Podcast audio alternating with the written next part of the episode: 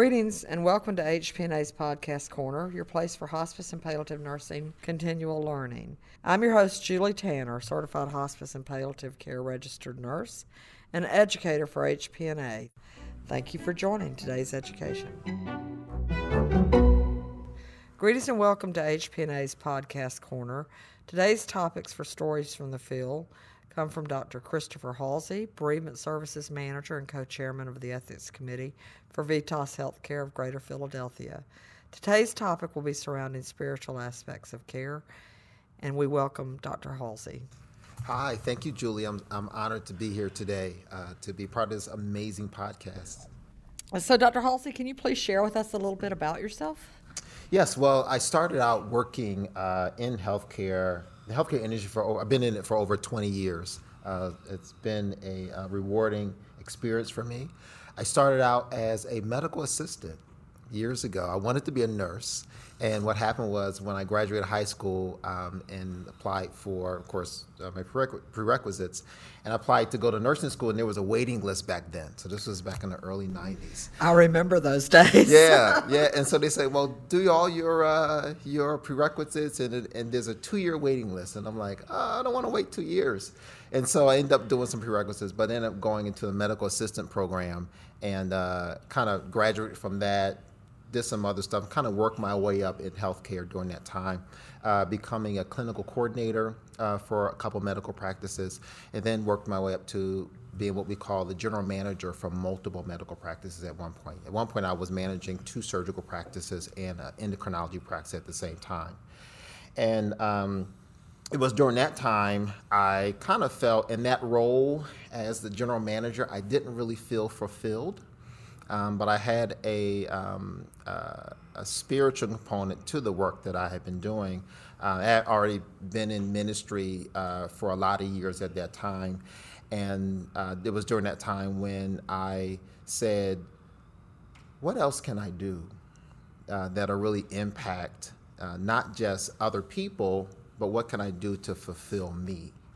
And I remember as a manager, I went to my office, put my head down on my desk, and uh, of course, being a spiritual God that I am, I actually said a little prayer. And uh, during that time of prayer, that a few moments in my office, uh, it came to me, and uh, I said, "Hmm, what is it that you like to do um, with the least amount of effort that will bring you the most joy and most fulfillment?" And I start and I, the answer to that was um, I'm a great listener. I enjoy listening to people uh, and possibly offering advice if need be. Um, because I know in my ministry there were people who uh, always called on me for questions and advice and direction, and I was always the one kind of giving some type of insight to help them. And so it was during that time where I said, you know, let me explore chaplaincy. And I started out as a chaplain for uh, the local police department in Philadelphia and uh, was supporting those officers as well as those families. Uh, and my main role, and it was a volunteer position, my main role was to be the um, the uh, the extension between the community and the uh, police department. And then from there, moved on to um, working in end of life and becoming a hospice chaplain uh, and got my first hospice chaplaincy job. Uh, uh, once I, I took off a couple years from um, um, general managing and, and uh, started a church um, and uh, was working this church that I was graced to start for about two years uh, and then went into chaplaincy and kind of got a job as a hospice chaplain and, and really delved into that particular work. What a remarkable story of your journey. Uh, I'm in awe. That's thank you for sharing that.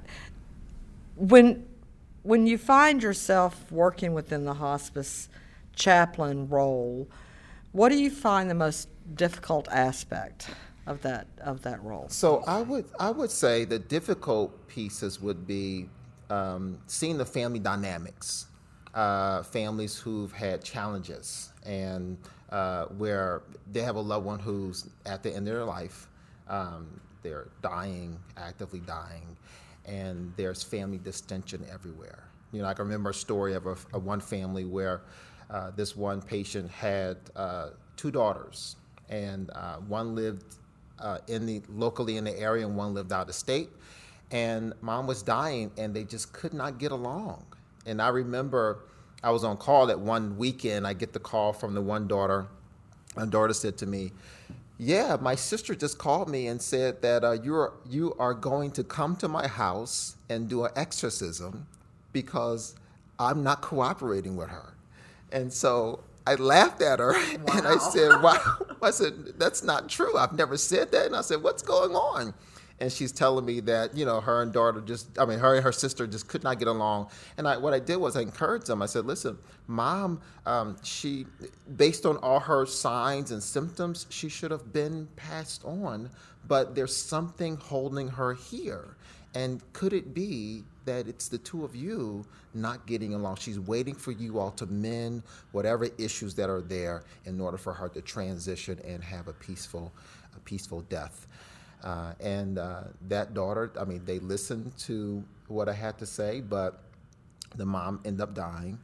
And uh, they actually had two memorial services one wow. out of state and one local. So that was like the, the, the, the, the most challenging thing, just kind of getting families to rally around loved ones uh, who, is at, who, are, who are at the end of their life and really need that support, you know, during the most precious and delicate time in your life. So just kind of being a guide to them is the most challenging piece in that particular moment, in those particular situations. Well, we have the privilege today of not only having Dr. Halsey here with us, but Connie Dolan, our Director of Professional Practice with HPNA, has also joined us this afternoon. So, Connie, I would like to invite you to, to ask questions as well. Um, so I have two questions that I think are really interesting. Of your transition from uh, working with the police department, which I'm sure had uh, very sudden crisis deaths, in, in my mind, is actually a very natural progression into hospice. But I think in terms of where you felt like your work went with some of the hospice patients where they had this time, was there anything from that experience of working with the police in this sudden crisis and sometimes really tragic endings versus with the hospice patients with more time of how you kind of blended some of that work? Well, I would say it was two things. There were one time as a pastor working, um, there was a family uh, at our church who called me in to see um, their loved one, and it was the one woman. It was her father, and so. Uh, the the senior pastor couldn't go, so they sent me to, hey, listen, could you? The pastor, said, hey, listen, could you please go and represent me and just kind of be a support to this family? Had never heard of hospice at that point. Had in, had not had any type of experience with it. So I get to the hospital, and the entire floor was family members for this one gentleman who needed some type of support. Family was crying, and doctors had told him there was nothing more they could do um, for him uh, during that time. And I walk in, and I immediately knew that this guy was dying. Like I'd never seen anybody actively dying. It was my first time, but I, it immediately like it was a connect. Like I knew he's dying, and, I, and to myself, I'm like, what do I say to his family? How do I bring them to the reality that their loved one is not going to wake back up. And so I, we stood around, and you know, I'm seeing the, you know, his, you know, terminal agitation, all that kind of stuff. And I, I said to them, um, well, let's pray. And we gather hands, and all these people. It's been about 25, maybe 30 people uh, in this on that particular floor. We grab hands, and I just prayed for God's peace and will to happen in the life of the gentleman who was dying and in the life of the family to give them comfort in accepting what God's will was. And that was the word I used, what God's will was, because I didn't know what else to say. You know, now of course I know that, you know, when someone's dying, it's the disease process that's that causes someone to decline. Um, and so that was one piece that kind of brought me into the end of life care work. But then also several years later, uh, my grandmother was introduced to hospice. And I remember my grandmother at the time, she was 86 years old, and she was a faith abounding woman, very, very involved in her Baptist church. Uh, she was what we call uh, a church mother uh, in the church. And uh, I was kind of getting my feet wet in ministry and, you know, getting involved in, in church in an amazing way. And so uh, my my my uh, grandmother um, was diagnosed with some life-limiting illnesses, and uh, she was diabetic and things like that. And she decided that she didn't want to have any more treatment done. She didn't want to go back to the hospital. She didn't want to nothing else done for her. And so the the doctors recommended uh, hospice. And so I'm like, well, what is hospice? Like, what is this? And uh, my grandmother had spoken to one of her neighbors, and the neighbor in turn told the family that, hey, listen, your grandmother said that um, she's made her peace with God and she's ready. And I'm like, what do you mean? She made her peace with God. She's supposed to be praying. She's supposed to be believing God for her healing. She can't give up. What do you mean she made her peace with God? And so, of course, at that, you know, I, we were taught never to talk back to our, our elders. And so I would never have said it to my grandmother. But in my heart, I'm like, how are you, how are you giving up? This doesn't make sense.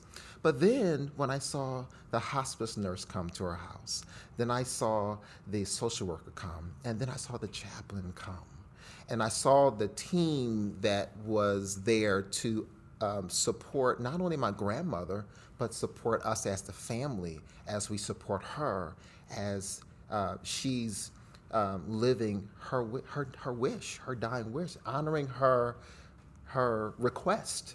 And it was as a result of understanding that and seeing my grandmother having a good death which led me into being interested in going into uh, hospice care and working in end of life care. So I want to go back to something you said, which I find fascinating because you are a chaplain and you were talking about this part of um, the wording God's will, um, which I find fascinating because um, I've talked about that. I think the hardest comment from me from patients, families, and patients is when they say to me as a a clinician, not a chaplain, you know, it's God's will. You don't know what's going to happen. And I think for me, sometimes to match that and mirror that to come back with a response, I feel often inadequate. And yet you just sort of said, and you learned that that wasn't the right word too. So it's kind of interesting of thinking in those situations, what is the best way for us to respond? How do we use ourselves in offering that spirituality before we can bring the chaplain in so that we're not disregarding it but we're being respectful right so i always go back to the the disease process and what happens to the body and I often say, especially those who are very religious, I say, well, you listen, our, our bodies aren't always designed to be here forever. You know, they break down, they get sick, cells change, all these things happen to us.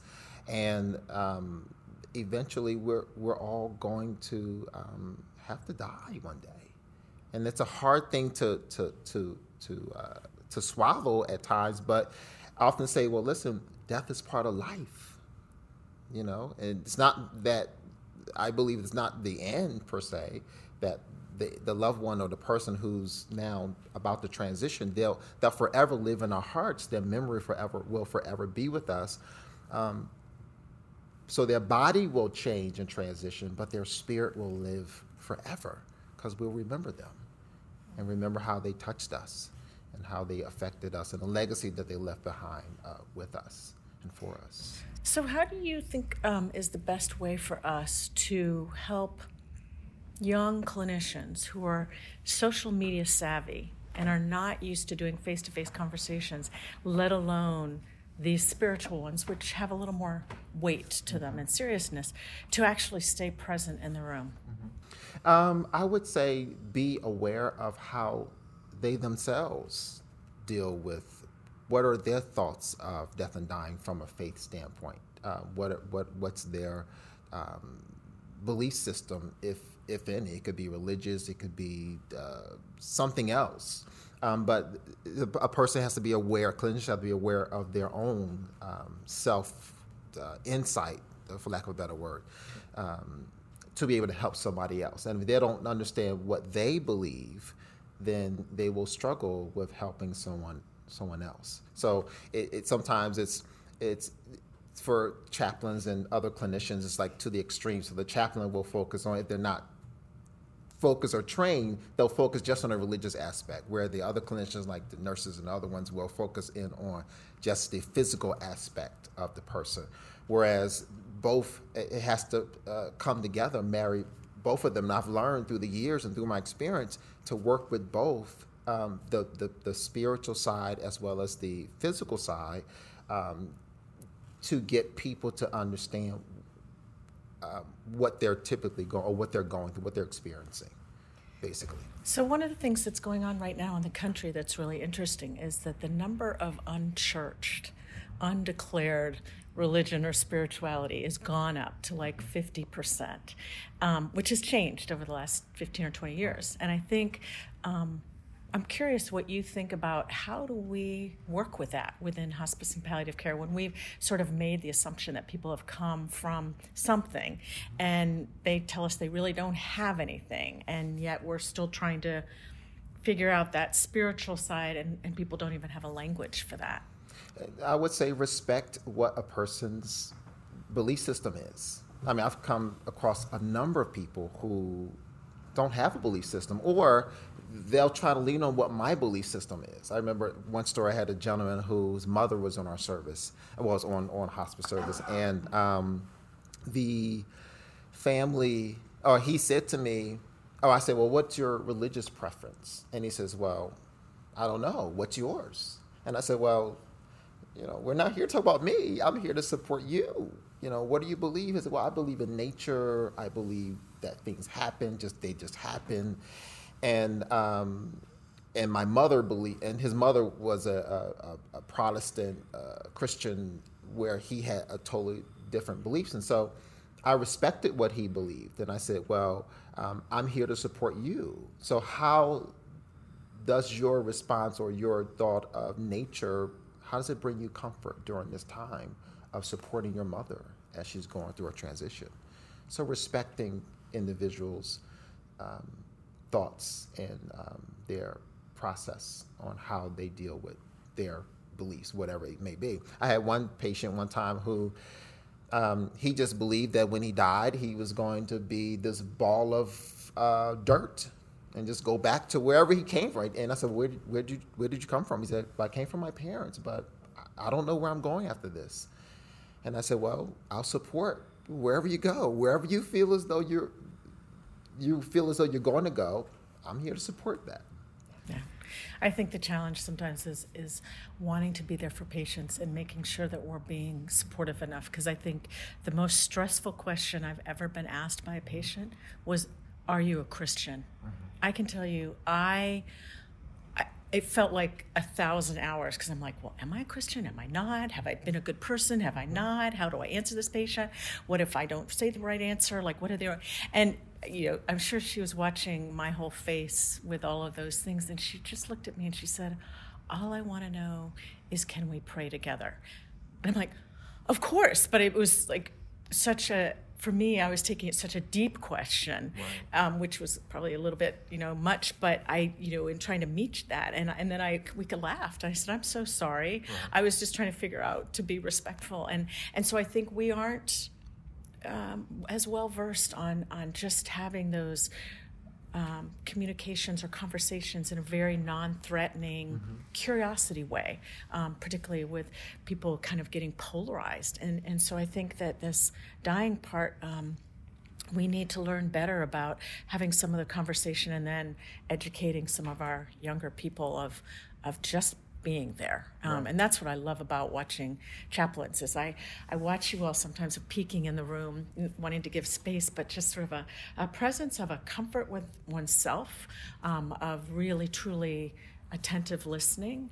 Um, and I think also, you know, the other part of the chaplain role, which I find incredibly helpful is the role that you're helping the patients and families, and sometimes you're really helping us.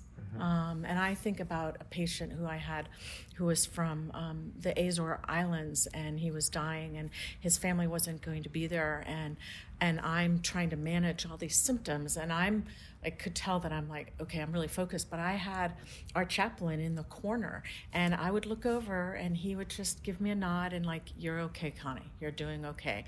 And I laughed later on. I said, "You know, Michael, that was so helpful for me because I was so trying to do that, but I needed sort of some outside part. And if you had asked me at that moment who would have been in the room with me. I wouldn't have told you necessarily it was the chaplain, but from then on, it was like when I get in a difficult situation, my first call is to the chaplain, so the chaplain's in the room for me and that patient. And I think sometimes, you know, we don't have access to that or um, I don't know in terms of chaplain availability what you found about that, if all chaplains would be comfortable with that, or if, if that's just a case by case scenario. No, I think that most chaplains would be comfortable with that because we're looking to be utilized, because we're part of the we're, we are a part of the team, and when that team approach isn't there, you um, dismiss or you um, uh, fail to use a tool, an individual of discipline that's readily available to assist in that process. It's like it's like a surgeon. You know, someone needs surgery, uh, you call the surgeon, right? Uh, someone needs a specialty nurse, you call that specialty nurse in to help. If someone needs that spiritual support, you call on the clinical chaplain. And there's different types of chaplains, and a lot of people a lot of people don't understand there's different specialties in chaplaincy. Um, so you call on the clinical chaplain, and that clinical chaplain will be there to support. You know. So you just raised a really valid point, and Connie, I want to thank you again for lending your ear and your voice today for our for our podcast. Uh, I'm sure there'll be more to come with this as well. One of the things I wanted to pick up on was we you had mentioned about the spiritual aspects of palliative care. And I'd like to know how often are spiritual screenings conducted and who's responsible for that within the palliative care team? So typically the screen so there's there's two things. There's the screening and then there's the assessments. Spiritual there's spiritual screening, and there's spiritual assessments. The spiritual spiritual screen, screening typically happens initially. And so that's usually based on a few questions, questions, uh, short questions such as um, what's the patient's uh, religious needs, um, what's their uh, faith affiliation, um, do they are they a person? Do they need specific uh, religious observations or sacraments? Um, whereas, and that's usually done again by uh, initial intake, typically. But then when you have the spiritual assessment, that's more of an in depth uh, look at the patient's spiritual makeup. And so the goal of this is to identify uh, the spiritual belief practices, resources that a person would possibly need um, that will be appropriate to their treatment plan. Um, and so the screening is, again, one time. The assessment happens in depth um, various times throughout the, the, the person's um, on the on service, uh, receiving uh, end of life care um, treatment. Thank you. So, what what would trigger a spiritual assessment? So, that that's a good question. So, spirit assessment is again, it, it's based on um, how can we, as the uh, interdisciplinary team, support the patient. So the nurse comes and does their part, the social worker comes does their part, um, physician does their part, um, the volunteer does their part, home health aide does their part, uh, and the chaplain does their part. And so what, what, triggers it is to is the again the total the total care, the total person, how, how to help them uh, in, the, in in, this, in, their totality in supporting them uh, during this journey that they're on at end of life. So, what would you include in a spiritual assessment? So, um, basically, it would include what their beliefs are. Um, the, do they have a community faith um, leader uh, that we can call upon to um, support them? Um, what are their rituals? Uh, what's the, the importance of their faith? Um, what are their faith traditions? how often do they need uh, visits? Um, how often does their clergy visit with them? So one of the things I typically ask a person is, um, do you again, do you have a faith leader, and um, do, are you part of a particular institution, and does that leader come visit you, or someone from the institute, do they come visit you, and they'll say yes or no, or I say, well, would you like me or like us to come and provide that support to you? And they'll say yes or no. And the other part is, um, helping them, helping them to reflect on their current condition. So one of my questions I typically would ask is, um, what do you think about your your diagnosis? And what are your thoughts about your prognosis? And then they'll begin to explain, and then I'll ask, you know, um, what are your goals at this point in life? Uh, one story stands out to me. Uh, there was a uh, patient I had years ago. Uh, she must have been in her 70s, and she had end stage colon cancer. And so she was at home. And so it was my turn to go out and visit with her. So the, the nurse had seen her, the social worker came out and did their visit. And so it was my turn. So I get out there and I'm meeting with her, and um, my question is, you know, you know, what what what what regrets do you? No, no, I didn't, I start with I didn't start with what regrets. I asked her again my typical question: What's your you know how do you feel about your diagnosis? How do you feel about your prognosis?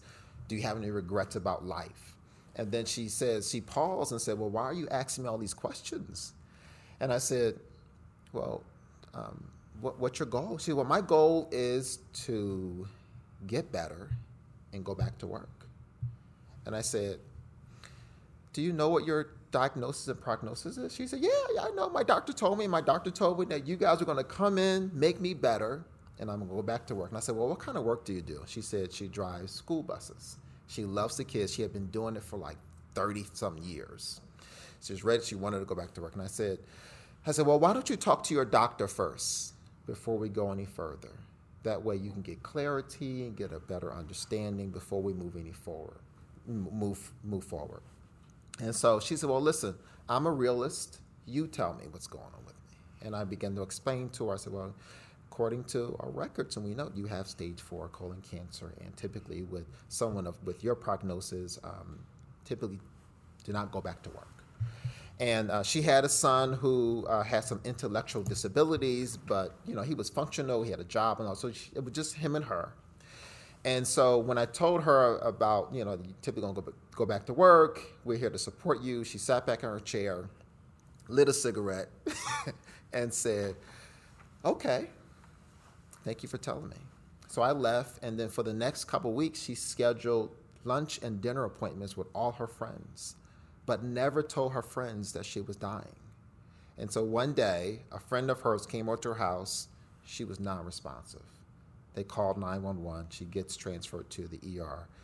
Just so happens I was on call that night as the chaplain, and uh, they said, "Well, we, we want her to. We want, she wants to come off. They, they want to bring take her off a hospice." And I said, "Well, sure, I'll get there." So I get to the to the ER and talking to the son, and the friends had kind of talked him into taking her off of end of life care, and um, you know, just kind of I did my educational piece, but he wanted her off, and to, we had to respect that.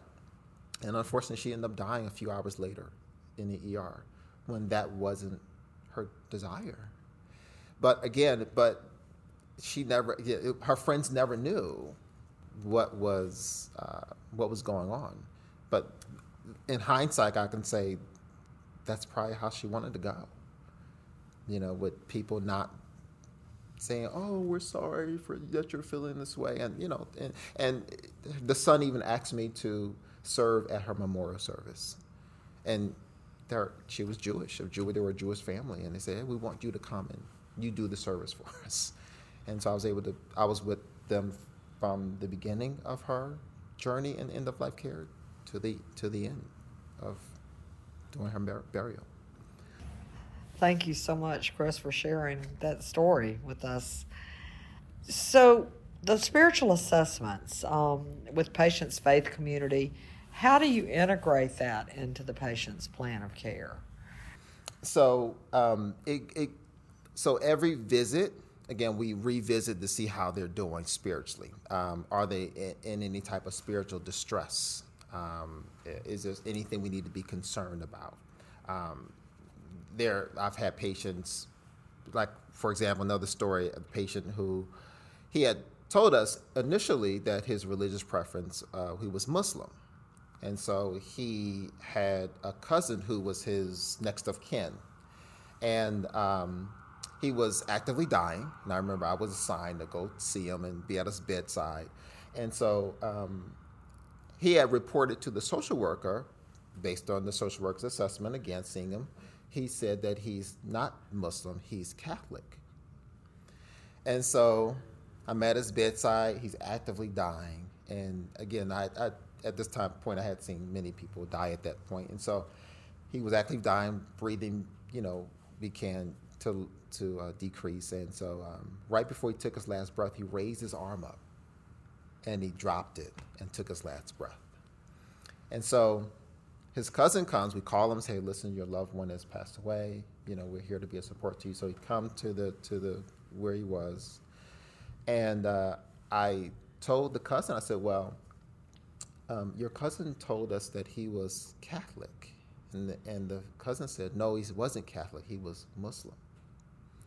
And so there was nothing more for me to say because I didn't want to re- refute because that's the only thing he knew. So he didn't he didn't see him and he didn't hear him say that he had changed his religious preference. And so again, when someone when someone changes that, we often ask why and not really why, but what's what may be the reason you're choosing this at this stage in the dying process.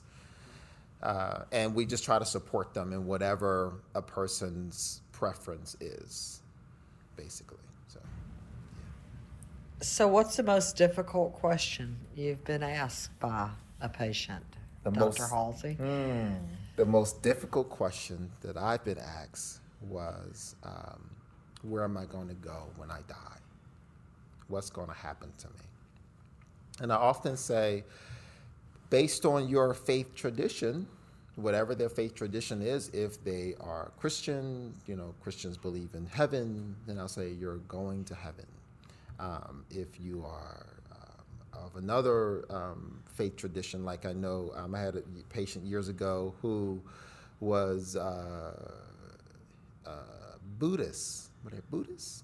Buddhist, yes, Buddhist. And she was in a nursing facility, and um, the family believed that when the person dies, uh, that the spirit gets up, gets dressed, and goes to the next life.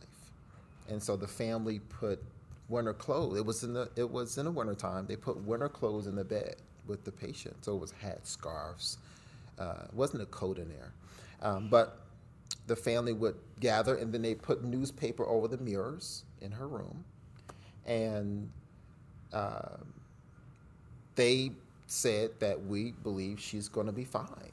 And she had for lack of a better word she kind of lingered for a few days. And so the nurses still had to come in and do care. And some of the nurses wasn't as sensitive. And so i had to teach them.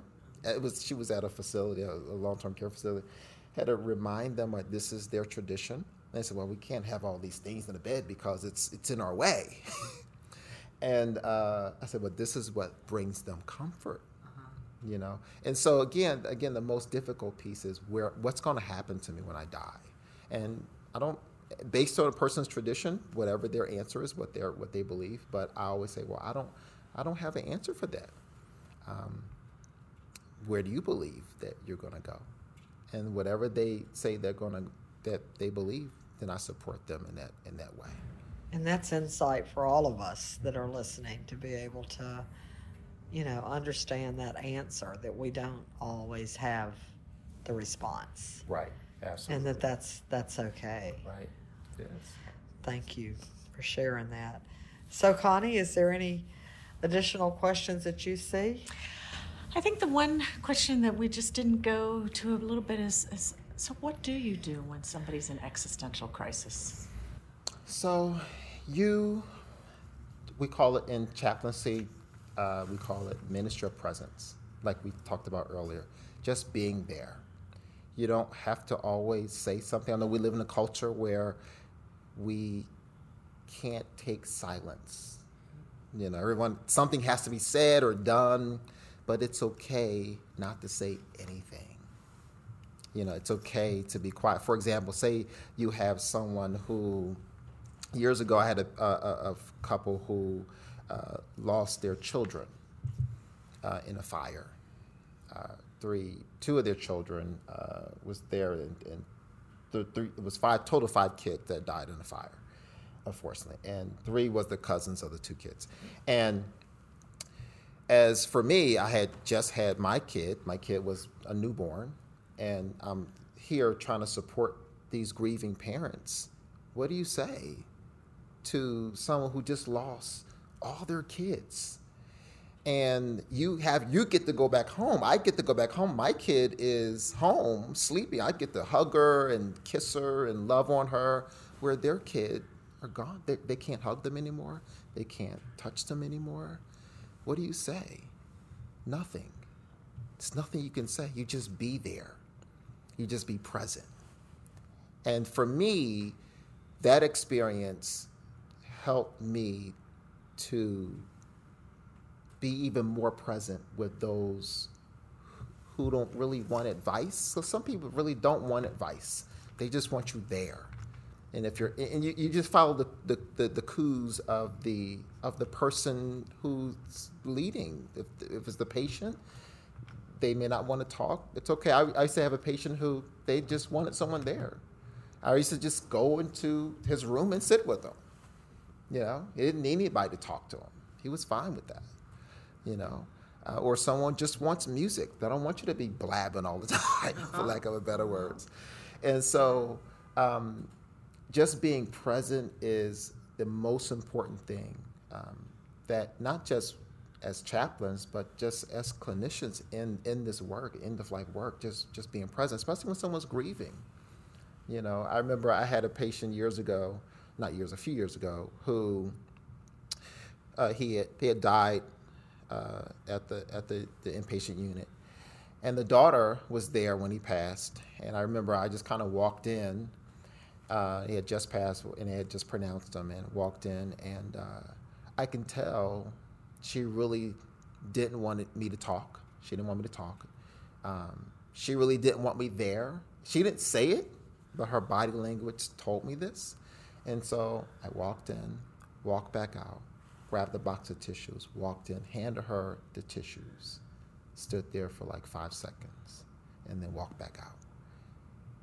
And then when she was ready, when I felt that it was time to go back in to, to say something and walk back in, our sincerest condolences to you during this time. We're here to be a support to you.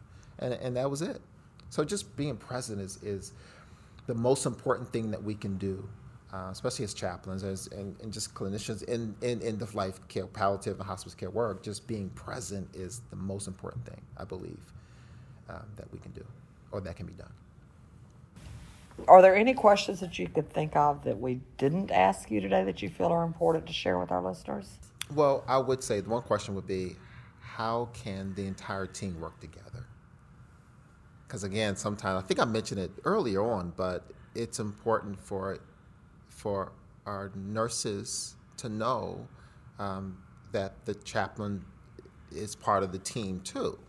Uh, quick story. Um, I remember there was a, a colleague of mine, uh, also who's also a chaplain, and um, there was an issue. There was a person um, uh, dealing with some agitation, and so uh, as well as some anxiety, and the chaplain provided the support, the support that was needed and end up calling the nurse and say, hey, listen, um, this person is agitated, you know, just want to let you know, maybe there's something that you can do to support.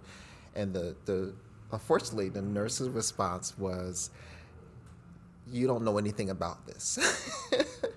and it and that chaplain was so heartbroken.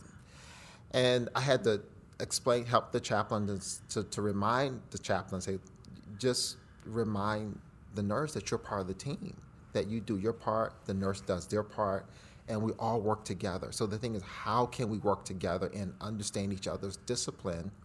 Uh, in the, the in fulfilling the same common goal of providing care to the patient.